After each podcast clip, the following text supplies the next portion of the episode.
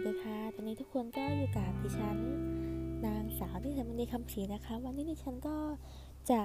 มาเล่าเรื่องที่ดิฉันได้ไปอ่านบทความจากแอป True ID in Trend นะคะ ซึ่งดิฉันก็ได้ยกเรื่องของคุณเบนซ์มาค่ะ ชื่อเรื่องว่า How to แต่งนิยายยังไงให้สนุกถูกใจคนอ่านนะคะ ซึ่งคุณเบนซ์จะแบ่งเป็นสีหัวข้อใหญ่ ๆ ค่ะ ก็คือ 1. รู้จักการวางโครงเรื่องหรือว่าพล็อตให้ชัดเจน พล็อตก็คือการที่เราวางโครงเรื่องว่าตัวละครจะดำเนินไปทางไหนและมีจุดจบอย่างไร เช่น เดียวกันกับเราทำ mind mapping หรือว่าการทำแผนภาพค่ะ ต่อไปก็ขั้นตอนที่ 2 นะคะก็คือ การสร้างตัวละครค่ะ การสร้างตัวละครเป็นสิ่งที่สำคัญมาก ๆ เพราะว่าตัวละครจะเป็นสิ่งนำพาเรื่องราวของเราไปถึงจุดจบ เพราะฉะนั้นควรให้ความสำคัญกับพวกเขาเหล่านั้นให้มากๆ โดยตัวละครเรื่องของเราก็จะมีหนึ่งคนก็ได้ หรือว่ามีหลายคนก็ได้นะคะ ต่อไปขั้นตอนที่3นะคะก็คือ การฝึกเขียนบ่อยๆค่ะ การฝึกเขียนบ่อยๆจะทำให้เราเริ่มมีภาษาของตัวเอง แล้วก็เริ่มมีสำนวนภาษาที่สวยงามมากขึ้นค่ะ แล้วก็จะมีความเป็นตัวเองมากขึ้นค่ะ ต่อไปขั้นตอนที่4นะคะก็คือ การ การเรียนรู้จากผลงานของผู้อื่นค่ะ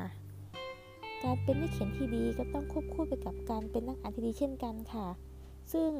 การที่เราไปอ่านของคนอื่นก็ทำให้เราสามารถนำเอาผลงานของเขามาปรับเปลี่ยนในผลงานของเราก็ได้ค่ะ ต่อไปคุณเบนก็ได้แอบบอกเคล็ดลับนิดน้อยให้เราสักหน่อยนึงนะคะ คุณเบนเขาบอกว่า ถ้าเราลองเอาตัวเองเข้าไปอยู่ในอยู่ในสถานการณ์นั้น ถ้าเราเผชิญอยู่กับสิ่งเดียวกันกับตัวละคร คุณจะทำอย่างไรค่ะ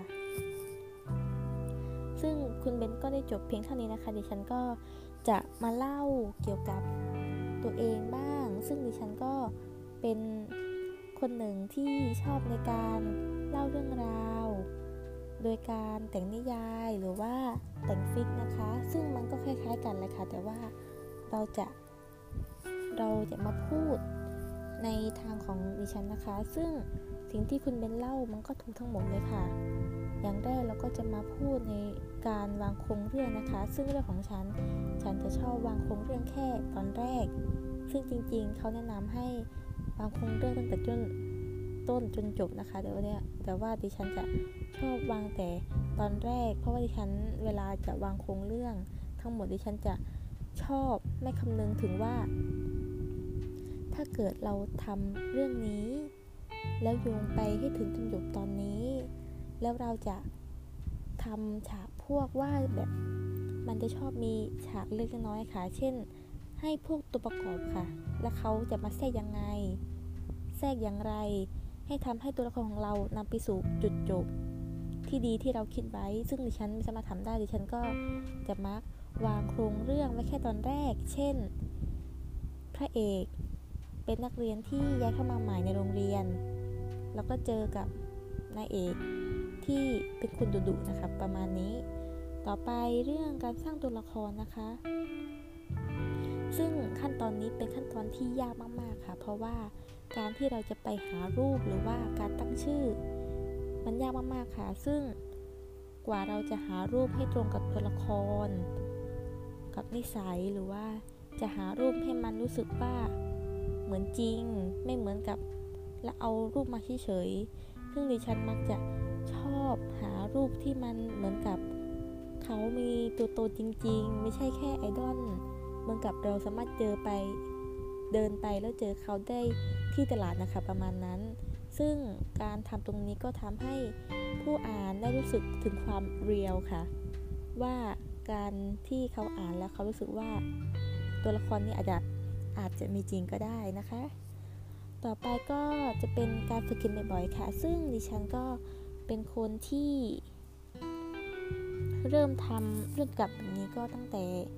มาต้นแล้วนะคะ ซึ่งดิฉันสึกว่าเรื่องนี้เป็นเรื่องที่สนุกมากๆค่ะ ดิฉันก็เริ่มแต่งมาจากมาต้นจนถึงตอนนี้ ซึ่งตอนนี้ดิฉันก็แต่งเรื่องแล้วเรื่องของดิฉันก็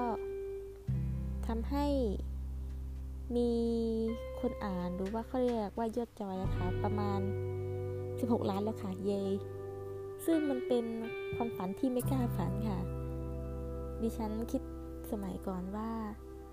ถ้าเกิดเราได้ล้านหนึ่งก็ถือว่าดังแล้ว แต่ว่าผิดคาดมากค่ะดิฉันสามารถทำให้เรื่องดิฉันถึง 16 ล้านได้ค่ะและใช่ค่ะดิฉันก็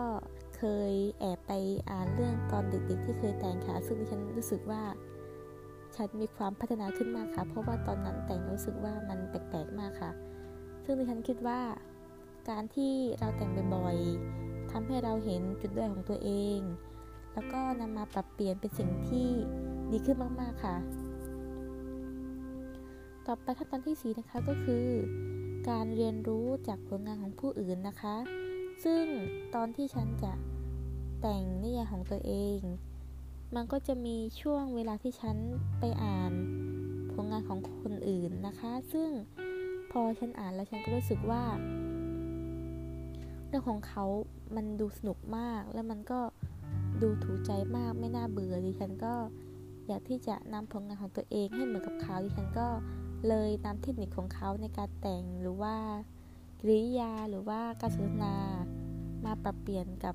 เรื่องของดิฉันค่ะ ซึ่งทำให้ดิฉัน รู้สึกพึงพอใจอย่างมากค่ะ ต่อไปที่คุณเบนซ์เขาให้เคล็ดลับกับเรานะคะก็คือ ลองเอาตัวเองเข้าไปอยู่ในสถานการณ์นั้นนะคะ ซึ่งดิฉันก็มักจะชอบเอาตัวเองเข้าไปอยู่ในสถานการณ์นั้นตลอดเลยค่ะ เพราะว่าดิฉันชอบ ชอบลองเอาฉันคิดว่าถ้าเกิดฉันอยู่ตรงนี้ แล้วอีกฝ่ายจะรู้สึกอย่างไร ก็เหมือนกับเรา ทดสอบความจริง ความสมจริงนะคะ ใช่ค่ะ นั่นแหละค่ะ ซึ่งทั้งหมดนี้ก็